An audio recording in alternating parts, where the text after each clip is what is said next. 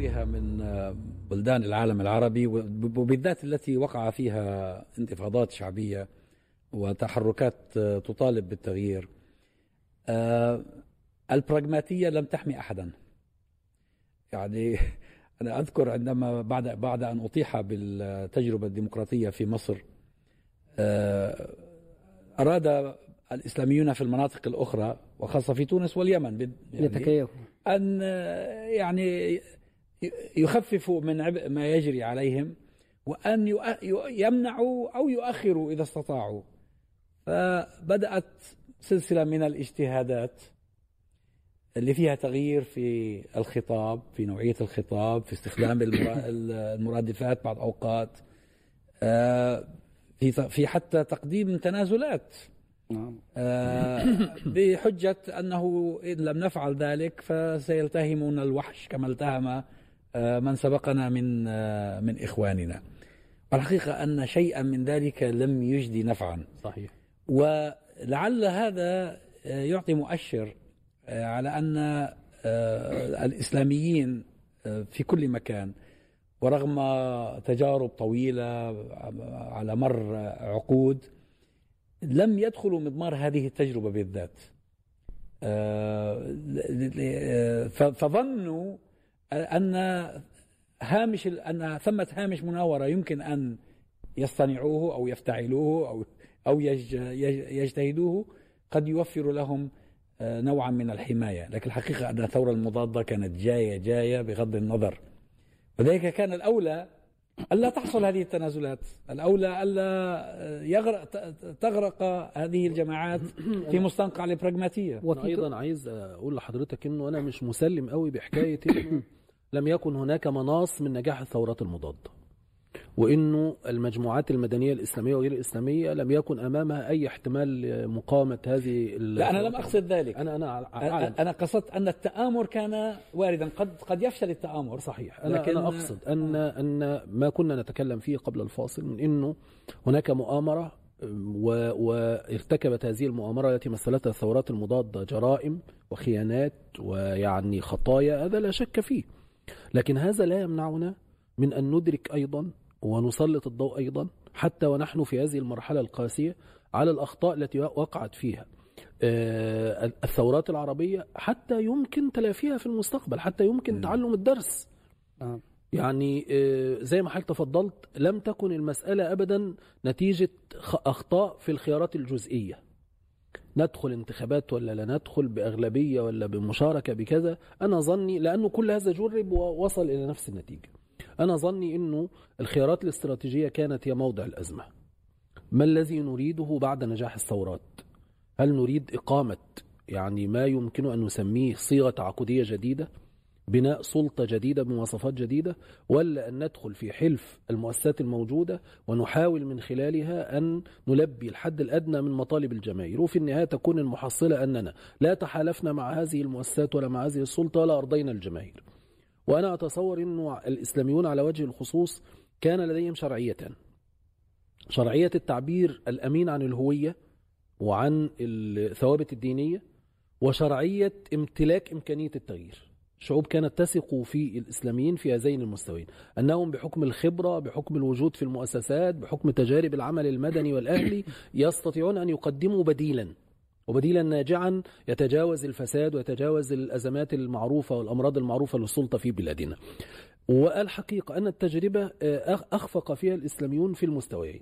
تنازلوا عن كثير من الثوابت لاسترضاء الدولة العميقة ولم يقدموا بديلا ناجعا للتغيير لأنهم أصروا على العمل من خلال أدوات هذه الدولة وتحت هيمنتها وهذا يحتاج إلى مراجعة عميقة في الحقيقة آه، لأن هناك بالتأكيد للشعوب جولات قادمة صحيح, صحيح. والتاريخ أنا عندي لو أضيف لهذا أستاذي هو أنه هذه إشكالية قديمة طبعا في السياسة وهي قضية التوفيق بين المبادئ والمصالح أو القدرة على ترجمة المبادئ إلى استراتيجيات عملية ثم إلى تكتيكيات تكتيكات فعالة.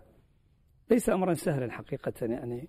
هي السياسة هي هي هي سير آه، في المناطق الرمادية دائما.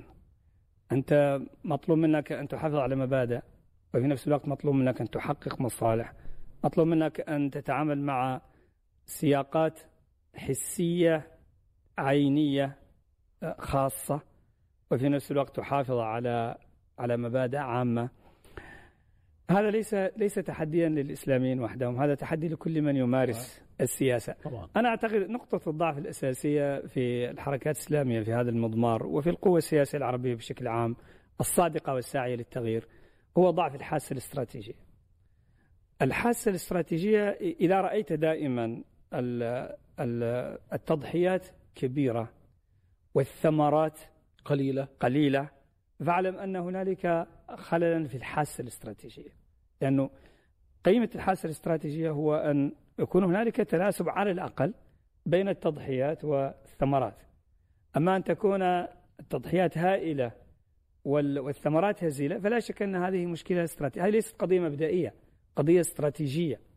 قضية ضعف الحاسة الاستراتيجية ضعف الخبرة السياسية أشار طبعا أستاذنا إلى قضية المبدئية.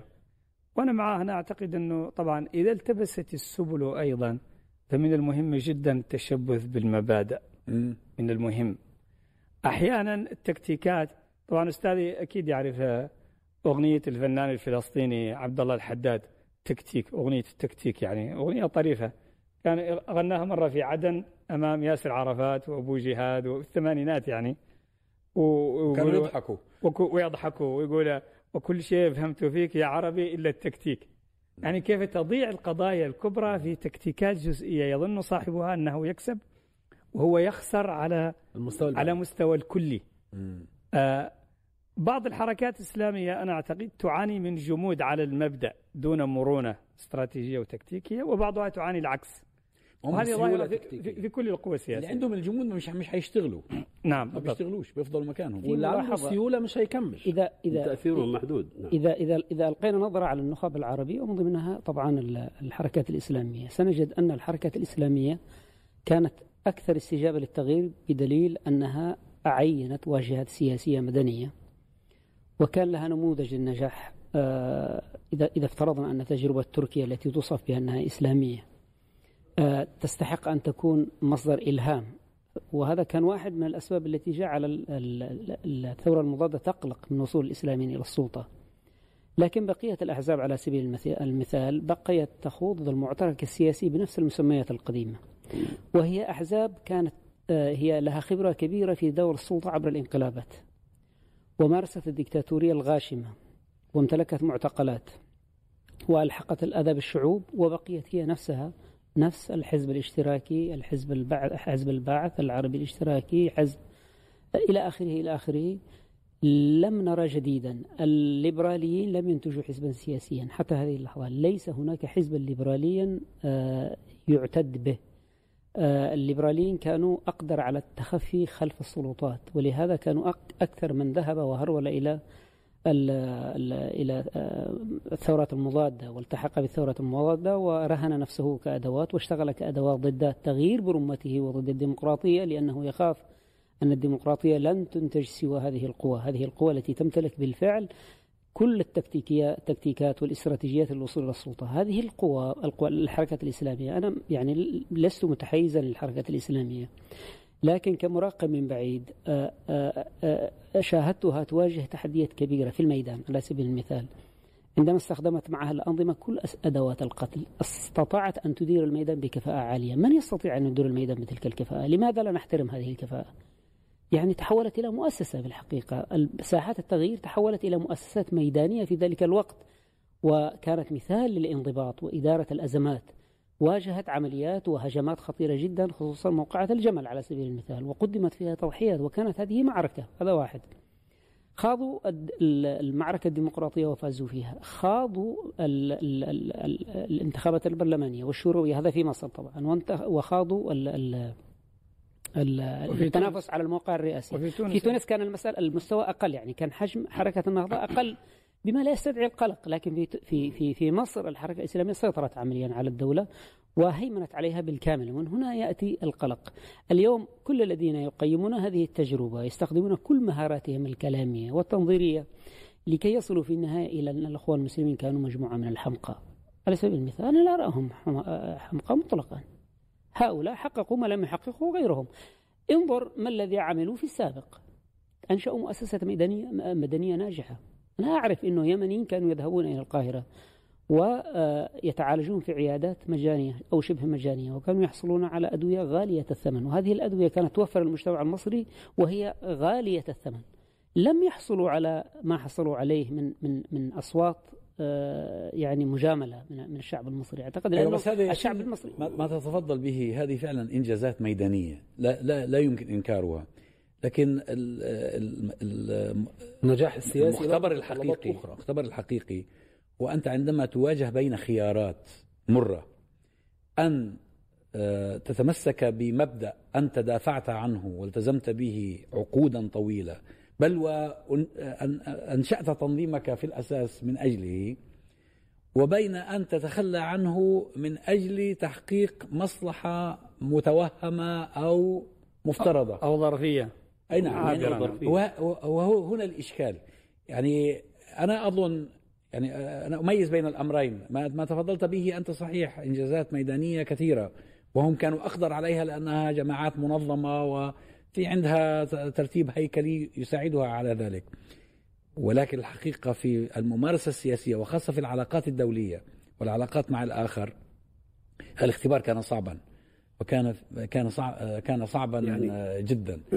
آه، هذا هذا هو الذي يحتاج منا إلى وقفة. يعني إحنا الآن نتحدث عن جزئية تتعلق بالحركات الإسلامية ما بين المبدئية والبراغماتية. أي نعم. أنا أظن أن هذه المسألة انعكاس لمشكلة الاضطراب لدى هذه الحركات في جوانب أساسية تتعلق بالبنيه الفكرية والمنهجية. نحن نعلم أن هذه الحركات الإسلامية خرجت بعد سقوط الخلافة الإسلامية. وحركات الاستقلال التي كانت في بلداننا. هذه الحركات يعني كانت لها أمامها ملفات متعددة. بعضها يتعلق بالجانب السياسي بعضها يتعلق بالجانب الاصلاح المجتمعي. آه، عندما نأتي إلى إلى الشق السياسي وهو هذا حديثنا يدور حول هذه المسألة. آه، هذه الحركات الإسلامية آه، يعني وضعت طموحات كبيرة جدا. هذه الطموحات ربما هي أهداف غائية بعيدة تحتاج فعلا إلى مرحله إلى إلى إلى إلى مرحلة هذه المسألة للوصول إليها. آه، أحيانا بعض هذه المبادئ التي وضعت وضعت على اعتبار الطموح الغائي البعيد. آه، ثم يعني شيئا فشيئا يحصل نوع من التراخي يعني في الضوابط أو في آه، القيود التي وضعوها كحركة إسلامية.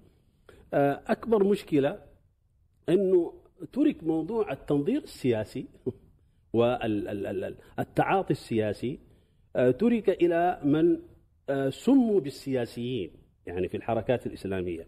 وكثير من هؤلاء يعني بضاعتهم الشرعية مزجاة.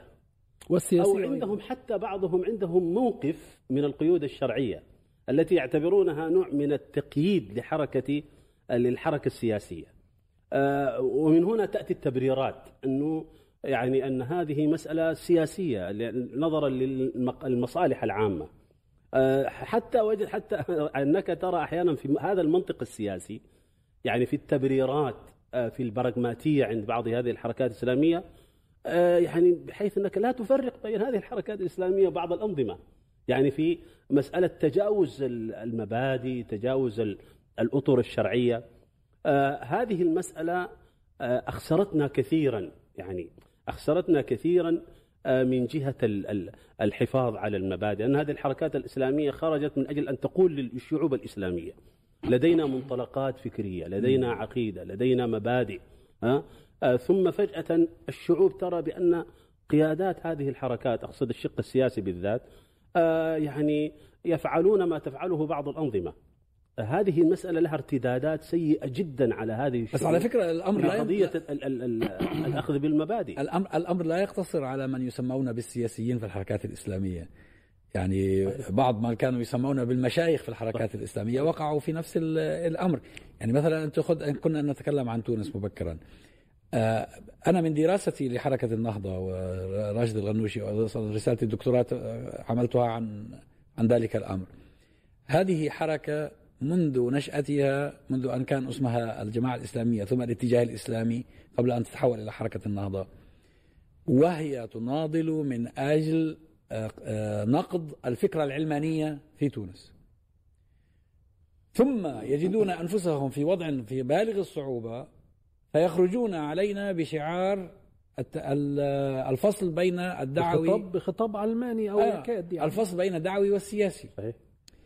يعني هذه إشكالية ليست بالبسيطة إشكالية أنت عندما تكون في حركة إسلامية تدافع عن عن حقوق الإنسان عن الأخلاق عن كرامة الإنسان وتنتقد الأنظمة الدكتاتورية التي تنكل بالآخرين ثم تجد نفسك مضطرا لأن تصافح بل وتعانق ثم تشيد بمن ينتهك الحقوق ومن آه، يضطهد وتغض الطرف عن كل جرائمه باعتبار إن دي مؤامه سياسية. لو أردت أن تعرف مدى فداحة الخسارة التي تتعلق بهذه البرغماتية خذ التجربة السودانية. أنا أظن أن التجربة السودانية تجربة يعني جديرة بالنظر في مآلات هذه البرغماتية. لأنه أنا ما أظن أنه يعني هناك حركة إسلامية كانت عندها مرونة سياسية كبيرة جدا. ويعني تكيف مع الأوضاع مثل ما كانت حركة إسلامية الأستاذ يعني الدكتور محمد كتب في هذا يعني فيما يتعلق بقضية المقارنة بين الحركة الإسلامية وحركة الإخوان الجماعة الإسلامية في في باكستان. لكن هذه البراغماتية التي كانت لدينا آه، لا سقف لها لدرجة أنك تجد أنه في الخصومة السياسية بين شقي الحركة الإسلامية نفسها هنالك نوع من التعاطي لأمور يعني أودت بنا في النهاية. يعني إحنا نتكلم عن قضية مثلا آه، دارفور مشكلة دارفور. على سبيل المثال. يعني كثير يتحدثون عن مشكلة دارفور أنها قضية قبائلية وكذا إلى آخره. لكن لا يتحدثون عن السياق السياسي. نعم. البراغماتية التي كانت عند الخصومة السياسية أن طرفا من أطراف هذه الخصومة حاول أن يلهب النار في هذه المسألة. من أجل آه، الخصومة السياسية. من داخل حتى من داخل الحركة من داخل الحركة حتى, حتى تفجرت الأمور لدينا ووصلنا إلى هذا المستوى يعني. آه، قل أيضا ما يتعلق بقضية يعني الحديث عن آه، ضربت مثلا من قبل موضوع قضية مصافحة بشار الأسد يعني. في خضم الحديث عن يعني الوقوف مع الشعب السوري وكذا إلى آخره. نعم. هذه مسألة كانت ضمن البراغماتية أيضا إنه يعني من من من من لا ينظر إلى نظام بشار الأسد آنذاك انه هو نظام سفاح قاتل مبيد للشعب وكذا إلى آخره. فوجود يعني حصول مثل هذه الحادثة يعني التي للأسف كانت خاتمة سيئة يعني آه، في أنه أن تضع يدك مع مثل هذا النظام. عرفت؟ هذا يعني آه، ما ما أنا أريد أن أذني يا شيخنا على ما ذكرت بأنه حركات الإصلاح والتجديد. أنا دائما أقول إن حركات الإصلاح والتجديد تحتاج من وقت لآخر إلى من يصلحها ويجددها. صحيح. لأنه هي في النهاية طاقه وهذه الطاقة يعني أحيانا تنفد يعني يعني الطاقة الدافعة تنفد مع الوقت و... أو تضعف ويطول العهد إلى آخره. حركات الإسلامية تحديدا يمكن أن تعاني من القمع وتسترجع قوتها. ويمكن أن تعاني من هزيمة سياسية وتسترجع عافيتها السياسية بسهولة. لكن إذا فقدت رأس مالها الأخلاقي إذا فقدت رصيدها الأخلاقي هذا لا يعوض ربما يحتاج إلى أجيال من أجل تعويضه. التجربة السودانية معبرة فعلا وأنا من هذه من التجارب اللي عكفت عليها. يعني كتب أول كتاب كتبته كان عن الحركة الإسلامية في السودان وبعد ذلك كتبت كتيب عن الترابي رحمة الله عليه وكتبت فصل عن الحركة. كان خلاصة ما توصلت إليه هذه أبدع تجربة حركية إسلامية معاصرة قبل أن تصل إلى السلطة. وأفشل تجربة في إدارة السلطة. هذه هي المفارقة يعني. يعني 46 سنة أو حوالي نصف قرن وهي قبل أن تصل إلى السلطة ما وصلت حركة أخرى مثلها في حسن الأداء السياسي والنقابي والقدرة على العمل مع الآخرين والقدرة على التوغل في المجتمع والاستعداد للمستقبل. وبناء العلاقات وحتى اختراق الدولة اللي ما نجح فيه أي إسلاميين. لكن مجرد ما وصلت للسلطة لماذا؟ لأنه البراغماتية المفرطة التي اعتادت على استخدامها الحركة. ضد خصومها رجعت إلى براغماتية داخل صف الحركة. انعكست عليها. داخل صف الحركة. فبدأت كما رأينا. حتى كما تفضل الشيخ طبعا حرب دارفور أصلها صراع داخل الحركة الإسلامية نفسها. يعني. كما أنا كنت أستغرب كيف إنه من نعم. عناصر من نفس الحركة هم طرفي نقيض. نعم. الان الآن للأسف إنه بعض الحركات الإسلامية لم تأخذ العبرة من هذا. يعني بدل ما نعتبر بهذه التجربة الحركية المبدعة الرائدة التي اندثرت على اعتاب البراغماتية توجد الآن حركات تريد أن تسير في هذا المسار وأنا كتبت مؤخرا عن حركة حماس طبعا وقضية بشار الأسد والحوثيين وهذه الأمور وخايف فعلا خايف على حماس أن تنجرف في هذا المسار فتفقد العمق الاستراتيجي سعيا إلى مكاسب تكتيكية عابرة. وللأسف هذه البراغماتيا رأيناها في حزب العدالة والتنمية في المغرب حينما أفرط البراغماتيا حتى وصل إلى التطبيع وإلى مصايب أخرى.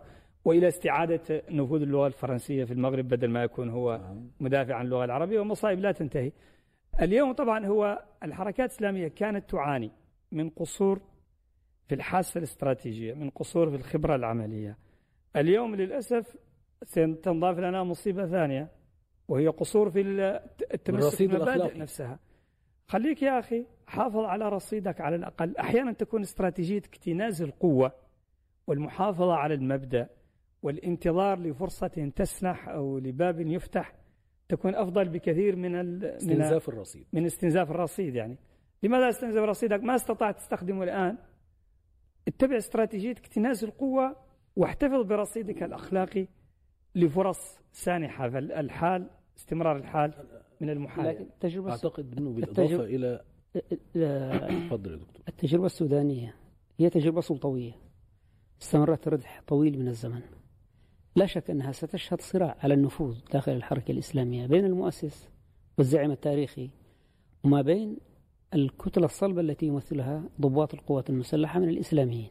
هؤلاء بدأوا يتصرفوا كسلطة ولهم شبكة علاقات مع منظومة السلطة العربية ومع المجتمع الدولي. هذا تحدي. من سيطوع الآخر؟ يعني لا أعتقد أنه المنظومة الحاكمة يمكن أن تتحول إلى مجرد فرع سياسي للتنظيم. تبرز الأنانيات. لكن أنا في تقديري أن لكن هل هذا أمر حتمي؟ ليس امرا حتمي. هنالك إمكانات في النهاية بشر في النهاية بشر في النهاية بشر. لكن التحدي الحقيقي في تقديري الذي انهك التجربة الإسلامية في في السودان هي أن المجتمع العالمي حاصرها ضيق عليها. جوع الشعب السوداني أخرج السودان من المنظومة المالية العالمية. وأعتقد إنه الانعكاس الاقتصادي لأي سياسة ولأي نظام ولأي سلطة هو هو الذي يقدر ما إذا كانت هذه السلطة ستبقى ستنجح أو ستتآكل. السودان انهار اقتصاديا بفعل هذه السياسات الدولية لأنه تعرض أعتقد لاسوء حصار. بس لو تسمح لي تسمح لي بقوسنا أستاذ ياسين أنا رأيي إنه التجربة الإسلامية في السودان الحرب الأهلية مصيبتها بدأت من ليلة الانقلاب. لما قررت الحركة بالمنهج البراغماتي اللي اعتادت عليه أن تنقلب ضد السلطة ديمقراطية منتخبة أن تمتطي ظهر الجيش ولا تعلم أن الجيش هو الذي امتطى ظهرها. هنا البراغماتية هنا لما البراغماتية ترجع عليك. لأنه لا يوجد منظر أكثر رائد التنظير الديمقراطي بين الإسلاميين المعاصرين هو الترابي. ورسالته الدكتوراه وأنا عندي رسالته الدكتوراه باللغة الفرنسية اللي عمله جامعة باريس. عن قانون الطوارئ في الدستور أو الفكر الدستوري الإنجليزي والفرنسي والأمريكي دراسة مقارنة. هو فقيه دستوري. لكن أنا أعتقد أنه فعلا الشيخ ترابي رحمة الله عليه لم يخرج قط من التفكير تفكير الطوارئ الذي كتب عنه رسالته للدكتوراه. يعني ظل يتعامل مع السياسة دائما بمنطق قانون الطوارئ. يعني تحول قانون الطوارئ هو الأصل. رزق اليوم باليوم. يعني. هو الأصل يعني. هذه هذه هي البراغماتية المفرطة. الحركة الإسلامية في السودان كان يمكن أن تتطور وتكون جزء من تطور سياسي سوداني. يعني يكون لها نصيب من السلطة ومرة ما عندها نصيب ومرة تصل للسلطة ومرة تخرج منها لكن التطور طبيعي. هي استعجلت الثمرة وقفزت واسترخصت التضحية بالمبادئ التي هي أول من رفعها. وأولها المبدأ الديمقراطي الدستوري اللي الترابي نظر له وتعلمنا منه جميعا يعني الاقتناع بهذا. وهنا بدأت هنا المبادئ تنتقم لذاتها. أنا دائما أقول المبادئ تنتقم لنفسها. هنا لأنه هو تحققت له مكاسب أو للحركة تحققت مكاسب. أصبحت الغاية الآن الحفاظ عليها. وثمن الحفاظ على هذه المكاسب هو سلسلة لا متناهية من التنازلات. بس مكاسب غير شرعية المحافظة عليها سيكون بوسائل غير شرعية. لا حتى لو كانت شرعية إذا استمات في الدفاع عن هذه المكاسب يعني إحنا إحنا دائما كنا نقرأ كيف مثلا أصحاب الأخدود كيف أنهم جميعا قتلوا حفاظا على التوحيد. نعم. كيف أن الرسول صلى الله عليه وسلم قال سيد الشهداء حمزة ورجل قام إلى سلطان جائر فأمره ونهاه فقتله. يعني معنى آخر أن الحياة يمكن أن يضحى بها من أجل المبدأ. فكيف بمكاسب دون الحياة؟ نعم. أنا أتصور أنه هذا هو الإشكال. فأنت عندما تشعر أنك محاصر أنك تريد أن تحافظ على هذه المكاسب أو قد تتعرض لخسائر فادحة فتبدأ هنا الخشية على الذات. self preservation تريد أن تحافظ على على وجودك وعلى نفسك. أحد في تقدير أيضا إنه في التجربة السياسية يعني بالنسبة للحركات الإسلامية عموما يعني قضية المحاكاة التي ليست في محلها. إحنا مثلما نعيب مثلا على حركات الجهاد التي أخذت مثلا آه، بموضوع قضية آه، محاكاة بعض آه، القوى الثورية مثل الفيتي كونغ. يعني جزء من يعني أخذوا يعني في في خضم استفادة من التجربة عرفت؟ وقعوا في أخطاء قاتلة. يعني فيما يتعلق بموضوع يعني إدارة التوحش وموضوع إنه إحنا يجب أن نبني الدولة على أنقاض دولة سابقة. يعني ليس هناك مجال للتدرج مثلا. أيضا نفس الحكاية فيما يتعلق بالجانب يعني هنالك محاكاة ليست في محلها حصلت لهذه الحركات الإسلامية في مسألة المجاراة البراغماتية عند الأحزاب الغربية. آه، دون النظر إلى خصوصيتنا نحن يعني ودون النظر إلى خصوصية مسمى هذه الأحزاب نفسها أنها هي أحزاب إسلامية. يعني هنالك إطار آه، يعني إطار فكري معين. هنالك محددات فكرية هي التي تحكم هذه الحركة. هنالك غايات تخصنا نحن. يجب أن أن ننظر هذه الوسائل التي نستخدمها. هل تحقق هذه الغايات؟ آه، أيضا يعني تعقيبا على موضوع قضية الحصار في السودان. الحصار نعم كان كان مجحفا جدا يعني آه، يعني تجاه السودان وهذا كان عامل مهم من من عوامل ضعف الدولة. لكن أنا أظن إنه العامل الأساسي هو التنازع. هو هذا الله تعالى هو يعني أشار إلى هذا ولا ولا تنازعوا فتفشلوا. وتذهب ريحكم. فذهاب الريح والضعف أمام المخططات الخارجية يعني أنا أظن أنها السبب الرئيسي في ذلك هو هذا التنازع. الذي وجد الخارج فرصة يعني في إذكاء هذه النار وإيقادها وتوسيعها أيضا. في تقديري أيضا أنه إحدى الإشكاليات كما تفضل الدكتور محمد غياب العقل الاستراتيجي للحركات الإسلامية.